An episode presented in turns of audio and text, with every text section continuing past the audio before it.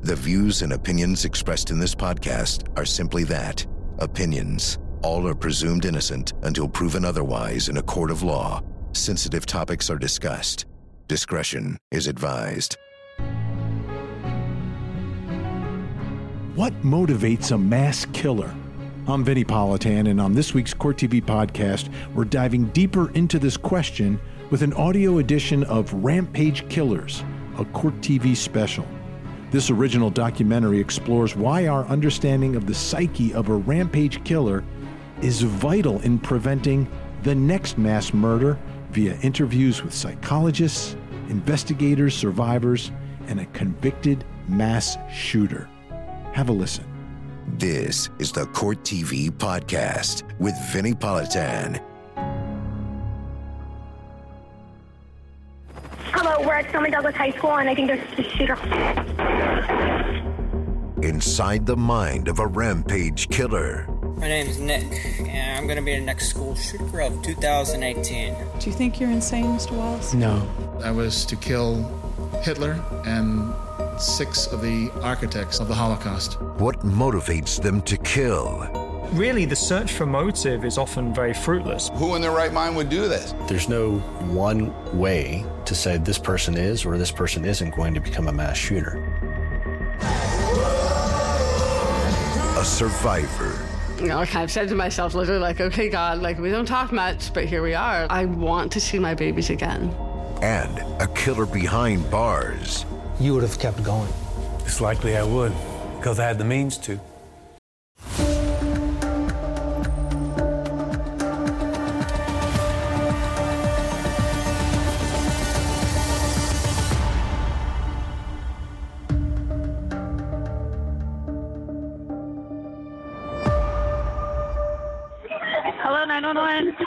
We're in Las Vegas. Somebody's shooting at the Route 91 Harvest Fest. I have no idea what's happening. We just hear the gunshots. You can hear. Okay, just sounds like machine guns.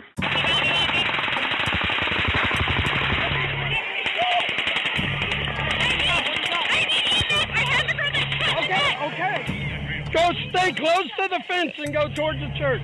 720, if we need to evacuate, evacuate the east side of the stage.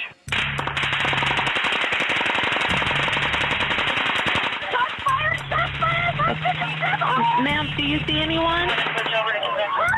Evac as many ambulatory as you can. Okay, stay back. Okay, go, go! Run! Hi, uh, we got active shooter over here at um, state, uh, the Route 91. Seeing multiple flashes in the middle of Mandalay Bay on the north side. 159 is coming from like the uh, 50 or 60th floor. Oh, the Mandalay Bay is coming out a window. Fire medical, what is the address for the emergency? Hey, it's Metro. It's reference to shooting at Mandalay Bay. Yes, ma'am. We have multiple, just advising there there's multiple cas- casualties. ABC. I'm Autumn Bignami, and I am a survivor from the Route 91 concert in Las Vegas. I was shot in the face. Uh, entrance wound was here, exit wound was here. My birthday's in September, my husband's birthday's in October. So that festival, right, the end of September, beginning of October, was perfect for us because it fit for both of our birthdays. So it became our a weekend getaway. Concert itself was awesome. The festival was very well done. We had a great time. Jason Aldean was actually the one. He's actually my husband's favorite, and so we were super excited to see him. We're just sort of watching and dancing. Um, he's in the middle of a song, and we hear these little like pop, pop, pop.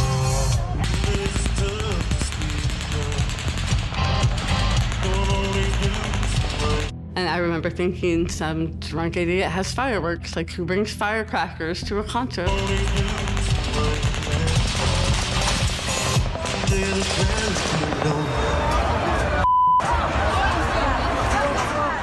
And it was on that second that I was hit. Um, I was shot in the face. I remember just hitting the ground.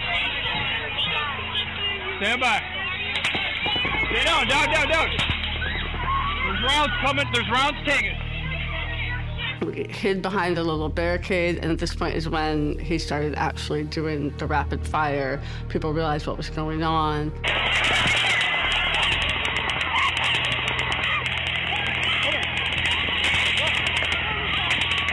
And we were walking, and um, I got hit in the back, and I fell forward. Go! Get her a tourniquet! Take her over there and get tied up! I remember seeing their red lights. So it's where the first responders were staged, where the firemen, uh, paramedics were staged. So the truck slowed down, and they were able to get me um, loaded into an ambulance. About 22 minutes, basically, that entire process to get from the initial shot to the hospital.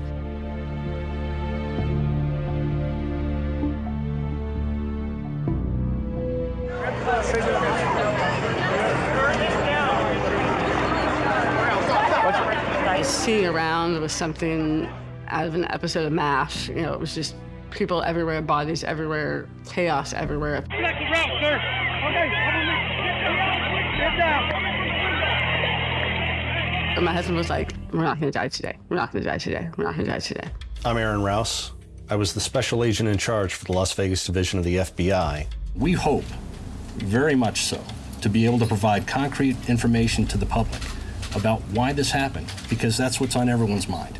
The shooter checked into the Mandalay Bay on the 25th of September. The shooting took place on the 1st of October.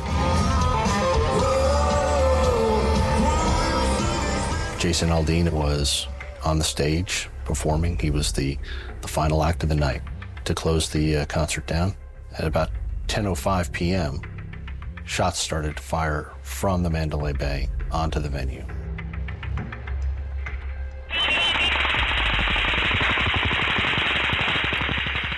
Those shots would continue until about 10:16 p.m. In the aftermath of that, a total of 60 people ultimately died, and more than 850 were wounded. The emotional and psychological scars for just about everybody there, it's incalculable. Stephen Paddock is a man who spent decades acquiring weapons and ammo. He meticulously planned on the worst domestic attack in United States history. 11:20, the first breach was set off, and officers entered the suspect's room. They observed the suspect down on the ground and also saw a second door that could not be accessed from their position. So it's a suite, and we have there's you have a main area of the suite, which is a living room, uh, uh, kitchen, dinette area, and then on opposite ends of that is two bedrooms. There's multiple gunshots. Multiple bullet holes in the door. He shot down the hallway. At 11:27, the second breach was set off, allowing officers to access the second room. Breach, breach, breach. It's troublesome that this individual was able to move this amount of gear into a hotel room. It's troublesome for the amount of stuff that he had at both residences. Um, so uh, there's people that know this individual. There's people that can help us understand this individual. Who was Stephen Paddock? A person that had a lot of stressors in his life. His father was a former FBI top 10 fugitive. And I think that growing up in a household that he did, with the type of stressors that he did have, uh, that that did play a part in wanting to attain a certain amount of infamy. And so therefore he was going to go out on his terms, which involved killing these people and taking his own life.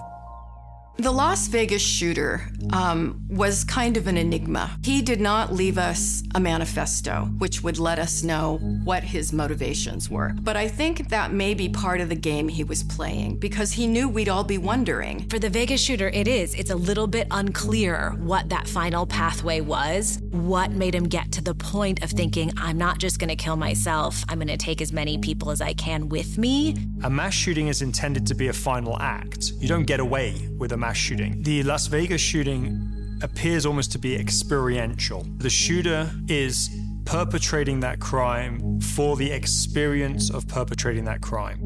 There were certainly things going on in that person's life that would make you believe that this was a way of going out with a bang.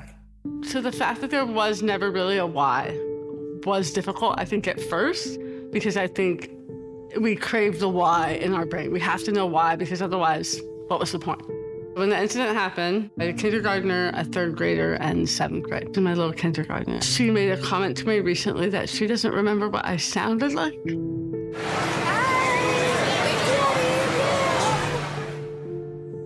Before. Um, so it's hard. You're never recovered. It's all just recovery, but. Coming up, inside the mind of a school rampage killer. My name is Nick, and I'm going to be the next school shooter of 2018. What red flags were missed, and what can be done to prevent the next tragedy? Yes, I love you too, bro.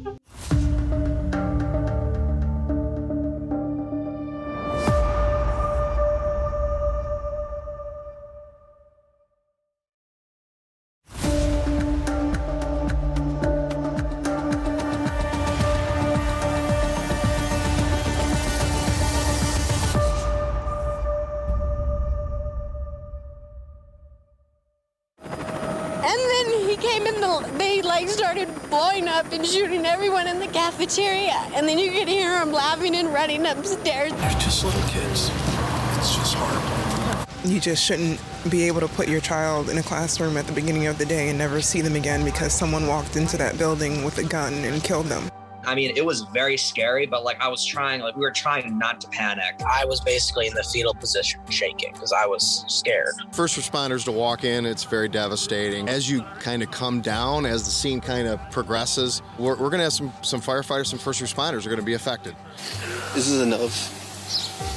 This is enough. No one else needs to go through this. We never needed to go through this, but we are. If I say Parkland, Columbine, right? Sandy Hook. These are not nouns anymore, they've become verbs. This is a major, major problem, and it's taking a massive toll on the American people. There have been hundreds of school shootings in the U.S. in the past two decades, and they keep happening. And the question is how did we get here? Well, one thing we know is everything changed after Columbine. That was the one that was really the touchstone for all the mass killers that would come after that. Columbine really changed the way we move through the world and the, the sense of safety we had about our kids in school. We see these younger shooters, we see this slow build towards violence, often depressed, suicidal, and then that sort of self hate turns outward. School shooters are a subset of the public mass killers. They're usually insiders. They have either attended the school or they do attend the school now. Sometimes they've been expelled or gotten in trouble in school.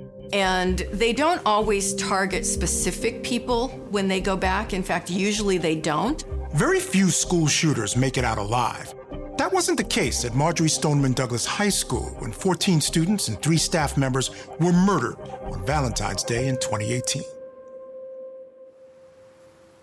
And uh, when you see me on the news, we'll all know who I am.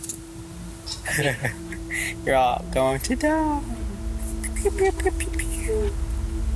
Parkland is a case study in missed opportunities for intervention. There were so many red flags for years, and it just seemed like it was system failure after system failure after system failure.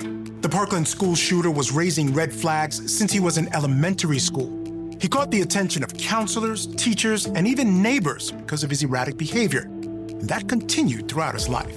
You have someone posting online and telling friends, I am going to be a school shooter. Reports were made to the FBI and the ball was dropped. Multiple police reports from the kid's mother over the years about his out of control behavior.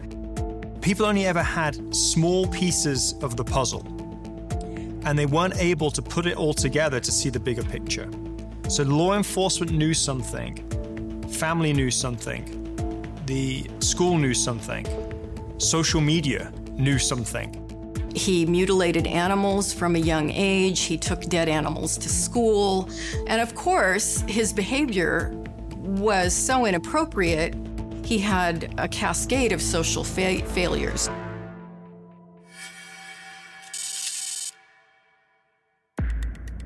Uh, here's the plan. I'm gonna go take an Uber in the afternoon before 2:40. From there, I'll go into the uh, onto school campus, walk up the stairs, load my bags, and get my AR and shoot people down at the main was it the main courtyard. Await, and people will die. All the kids in school will in fear and hide. From the wrath of my power, they will know who I am. I am nothing, I am no one. My life is nothing and meaningless. Everything that I hold dear, I let go beyond your half. Every day, I see the world ending another day. I live a lone life, live in seclusion and solitude. I hate everyone and everything. With the power of my AR, you will all know who I am. I had enough of being told what to do and when to do. I had enough of being telling me that I'm an idiot and a dumbass. But in real life, you're all the dumbass. You're all stupid and brainwashed by these political government programs. You will all see, you will all know who my name is.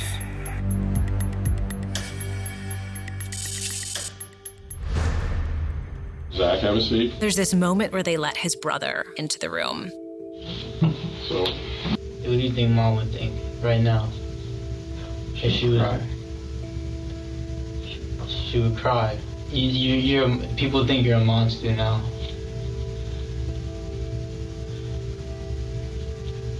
A monster? It's this incredibly emotional scene. It's just not what you would ever picture of somebody who just perpetrated one of the worst school mass shootings in history. Come on. What do you, why'd you do this? This is. Don't even laugh. Dude, this is. Alright, I know you, you probably feel like you have nobody, but I, I care about you. I literally would pour my heart out for you. I love you with all my heart. Like, I will tell you, I'm telling you right now, I love you. Alright, I know what you did today. There's other people look at me like I'm crazy for even. And I don't, I don't care what other people think. Like, you're my brother. I, I love you. I, I want I want you to.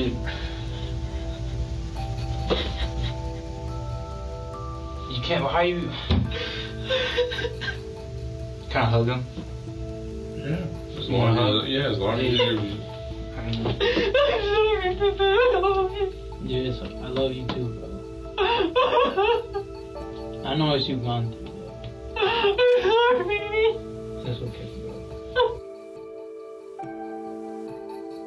Not that that excuses what he did or says he's not responsible what he did, but I think we have this image of what these monsters look like. I am very sorry for what I did, and I have to live with it every day. And that if I were to get a second chance, I will do everything in my power to try to help others. And I am doing this for you, and I do not care if you do not believe me. And I love you, and I know you don't believe me, but I have to live with this every day. And brings me nightmares, and I can't live with myself sometimes. This is a kid, right? This is just a kid. What, how did he get here? He was not psychotic. He was not delusional. He was not hallucinating. But he definitely had psychopathic tendencies. If we ever have a case where we can look and say, what can we do different? Parkland is the case where we really need to take that apart piece by piece and say, this is one that was telegraphed here. We're getting in the reception area. It's the seating area to the left of the receptionist's desk. We'll see a black duffel bag on the couch. We now see a small hallway. we See a weapon on the floor. This hallway is known as the Human Resources Department. Cheryl Troy's office was located in this hallway. We now see a glass brick wall separates the reception area from the conference room. And we look down and we see the body of Cheryl Troy located behind the receptionist's desk. In the distance, we see the body of Janice Hegarty. I'm Stephen Doherty. I'm the retired chief of police in Wakefield, Massachusetts. People left that building it like a snapshot in time. I was the chief when the Edgewater Technology shootings occurred in December of 2000. I looked at one desk. A woman was writing a personal check. It's still on her desk. It remains there, endorsed but unsigned. Several individuals had barricaded themselves in an office. He reloaded the weapon several times. 37 rounds from, fired from the uh, semi-automatic rifle and numerous shotgun shells. Mr. McDermott blew the door off uh, and the door handle with the shotgun. He then went inside and he shot one individual three times in the chest. The call came in at 11:26 in the morning on December 26th. Saw people streaming out of the building, running. I mean, running like it was they were in fear, and they were. Seven people were killed at Edgewater Technology in Wakefield, Massachusetts. The shooter was an employee, a data programmer named Michael McDermott. If you've seen any pictures uh, of Grizzly Adams, that's pretty much what he looked like. A huge man, uh, full facial hair, uh, bushy on top, all the, way, all the way down here. I would say he was a scary looking guy. I was there in the courtroom for Court TV, and, and I remember this case very well because not only was McDermott such an odd looking character, he was really intelligent.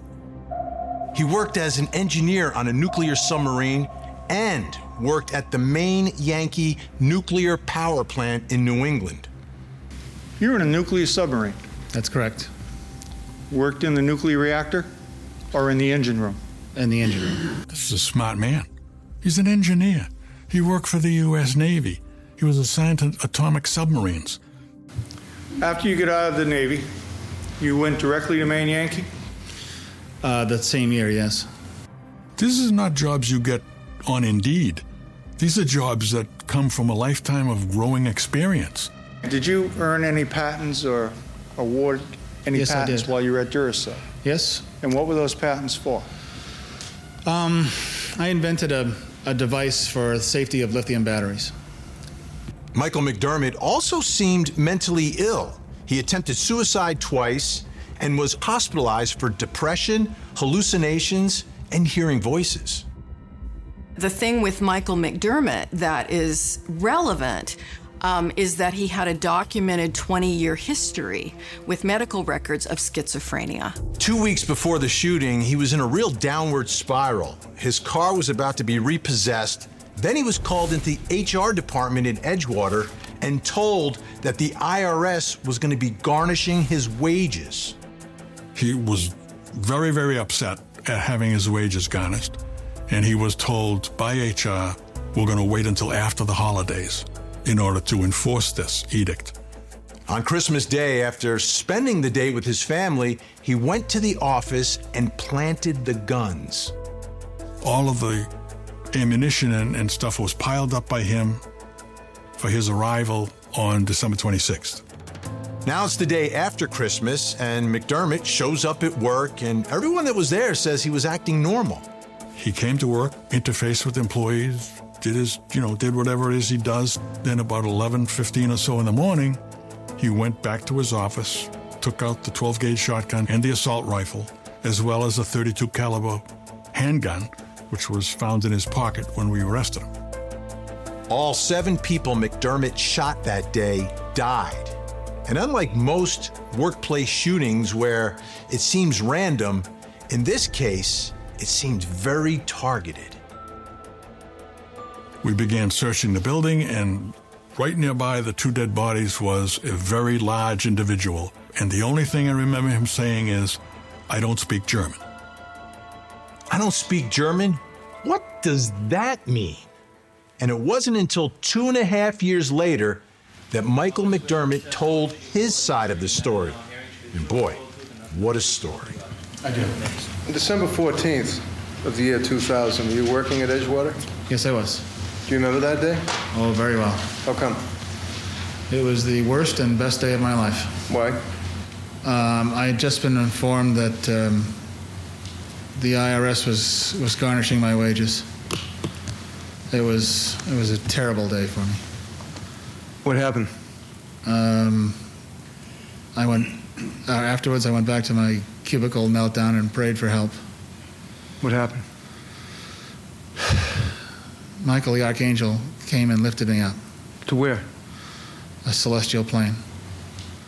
You could hear a pin drop in that courtroom when McDermott was talking about communicating with St. Michael, the archangel. What happened? Um, he told me that God had a plan for me, and I said dumb things to him like, "Well, I don't believe in God," which was, you know, patently stupid in front of an angel. But uh, he said it was okay. God believed in me. He uh, said God had a plan for me. If people have come from religious families or if they attended church as children, it's very common to have um, the delusions and hallucinations be very centered around angels, the voice of God, Satan, demons. He had said that I could, uh, with God's help, I could get a soul, but I, I, I did not feel worthy. I had accumulated a lifetime of, of sins. I didn't feel worthy of receiving a soul. I think in Michael McDermott's case, it's it's interesting that he sort of blended the delusional material with the emotions that he had that were genuine about I'm angry with this company and I'm angry with the HR department. So what was the solution? I have always assumed that uh, that sins were more heavily weighed than good acts. I suggested I would have to save millions of lives just to, to get back to zero to start to get a soul. And he suggested that was possible. If I could do something like go back in time and prevent the Holocaust, I would save tens of millions of lives. Prevent the Holocaust? Yes. He was hearing, alleged to be hearing voices that he had to go kill Hitler's lieutenants, which were represented in his mind by the Human Resources Department. So what happened then? Um, he told me this was God's plan. I would be transported back in time 60 years to the year 1940 to a bunker in Berlin.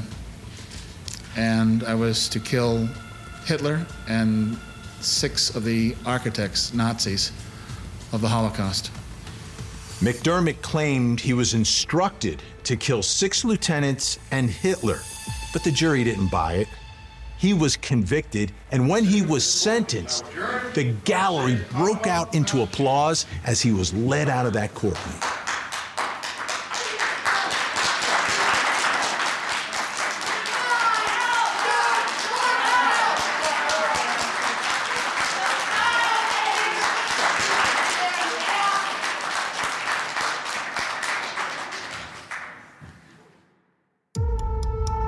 In prison, face to face with a mass shooter. I've been praying for this for 25 years. Yeah. Still struggling with the devastating reality that he shot five people. I don't think of myself as a rampage killer.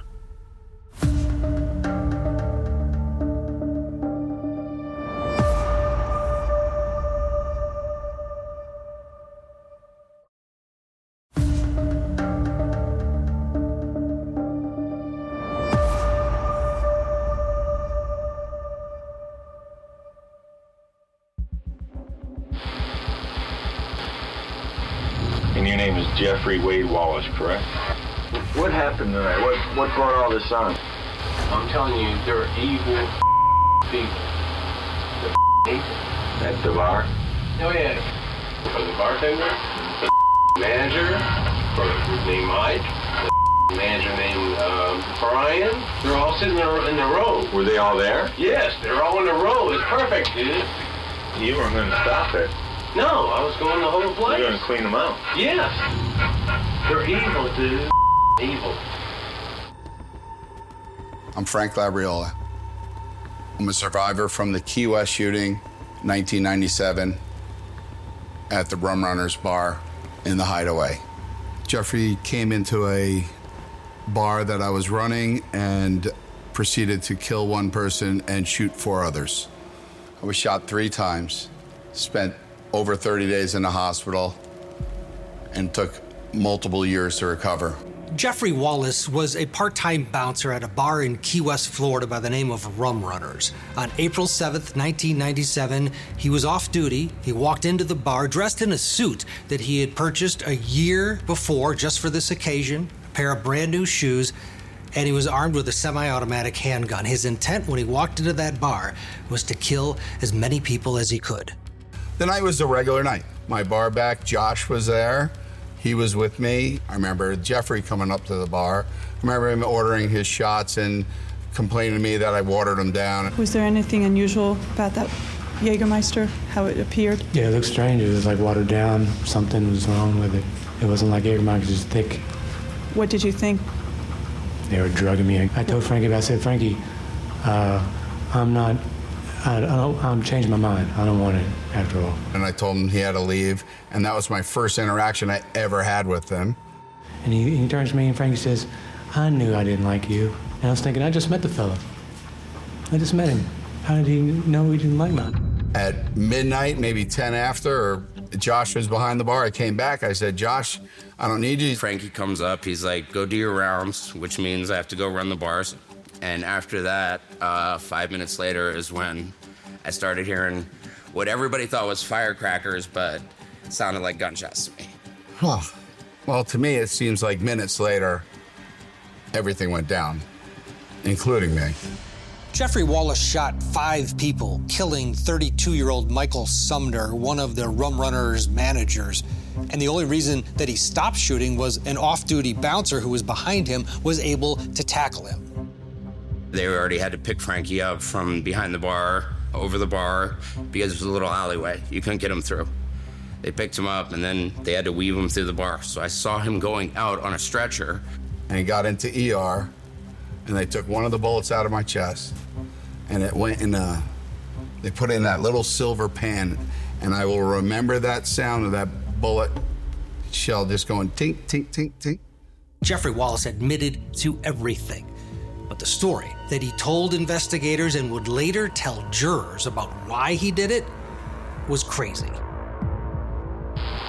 I've been planning this for a long time, for about a year. It's Premeditated, dude. I went home, it's premeditated. Okay, so you were at the bar earlier? Yeah, They pissed you off. You went home to Yeah. get your gun? yeah. Premeditated. I don't care. Do you think you're insane, Mr. Wallace? No, Are you happy that we're using the defense of insanity? no, I'm not. Because it discredits everything I say. Everybody that listen to what I say, the people that don't know, that don't live here and know what's going on, will discredit everything I say. Wallace's story was that Rum Runners, the bar, was run by some Boston based mafia and that the employees were engaged in prostitution and gambling and drug smuggling. They were devil worshippers and they were trying to manipulate him. So he had to fight back. That's all the crime that was going on there. I didn't like it. They knew I didn't like it. And who was that? Satanic cult in Key West. With ties to organized crime. I was afraid of these people. I know I was being followed, and they would do it to intimidate me. They told me they were going to destroy me. I had a feeling they were going to kill me. Or drive me to suicide. He came up with some crazy, radical ideas to help defend his situation of what happened by saying we were satanic worshipers and devil worshiping was going on. And, you know, when you hear that, I just say crazy. When you say you had to confront them, what did you mean? I had to come back to Rum Runners, where it all started, and confront them. Were you planning on killing them? No, I was not. Not a, never.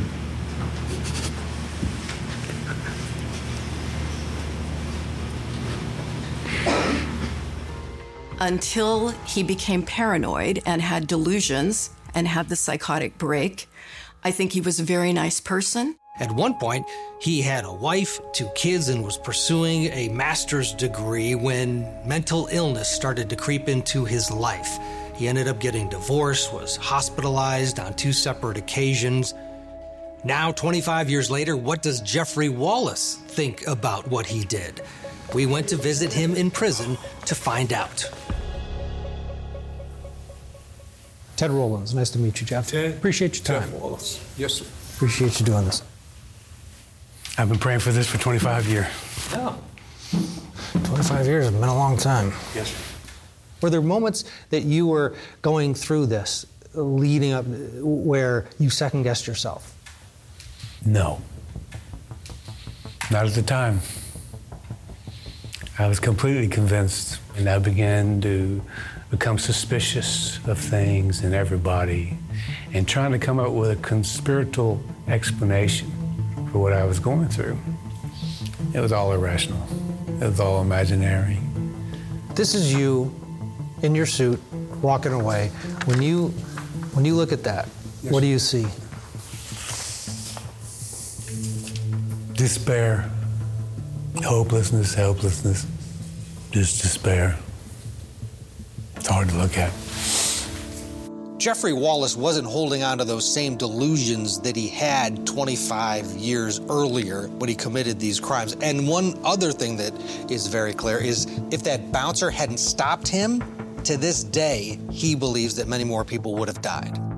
Thankfully, one of the bouncers was behind me in the dark and uh, knocked a gun out of my hand and um, and put an end to it.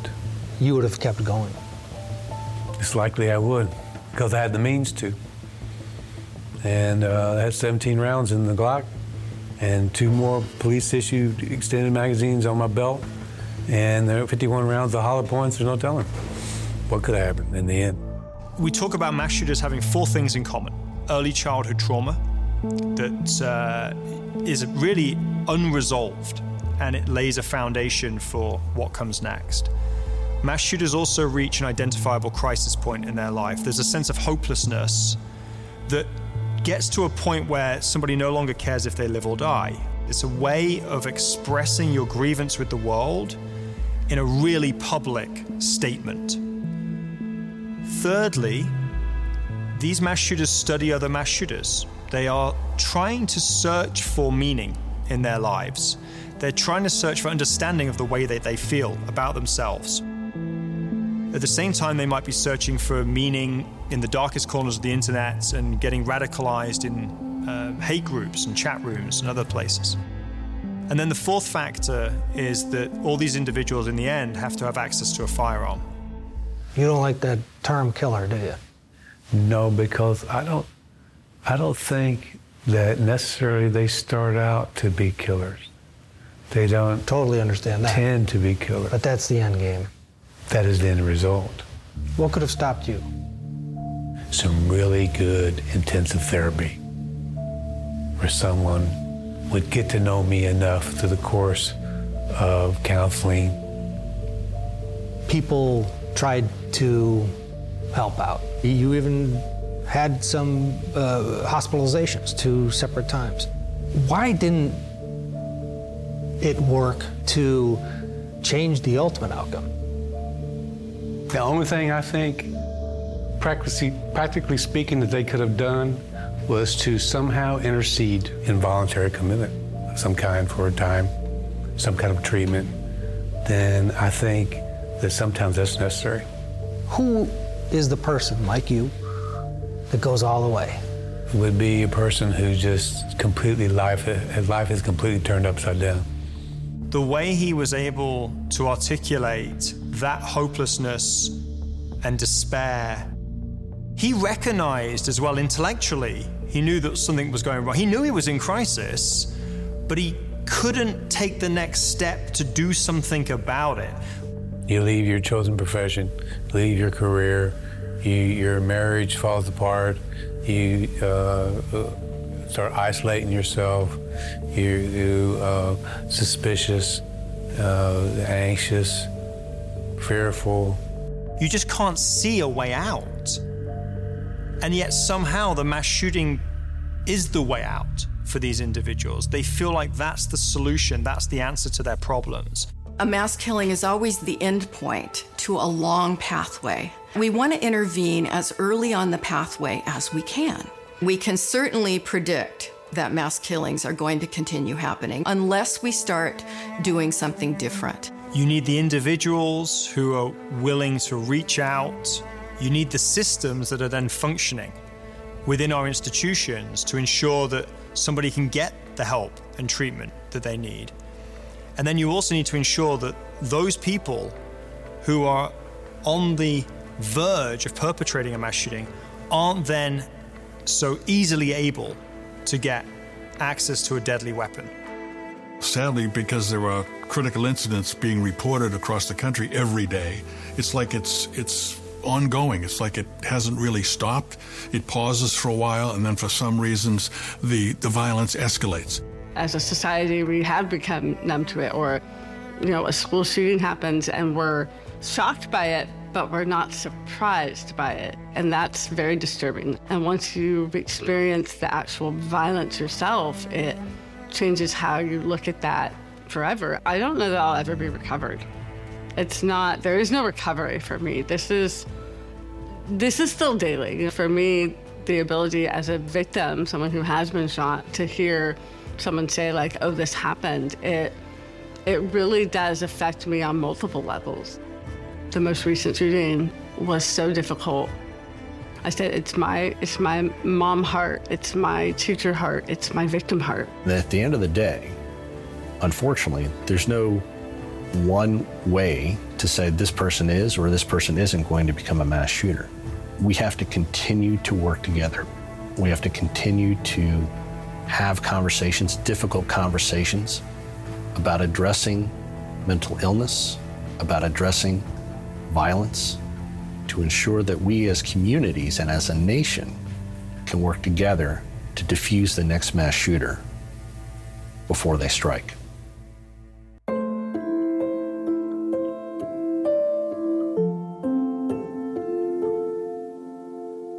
There you have it. If you want to see more Court TV originals, they're available to stream for free on our website. Just check the show notes for a link. And to keep up with the biggest current true crime stories, you can see me every weeknight at 8 p.m. Eastern on my show, Closing Arguments with Vinnie Politan. Thank you so much for downloading, and as always, please don't forget to hug the kids. This podcast is a production of Court TV. Go to CourtTV.com for more content, trials on demand, and to find out how to watch Court TV in your area.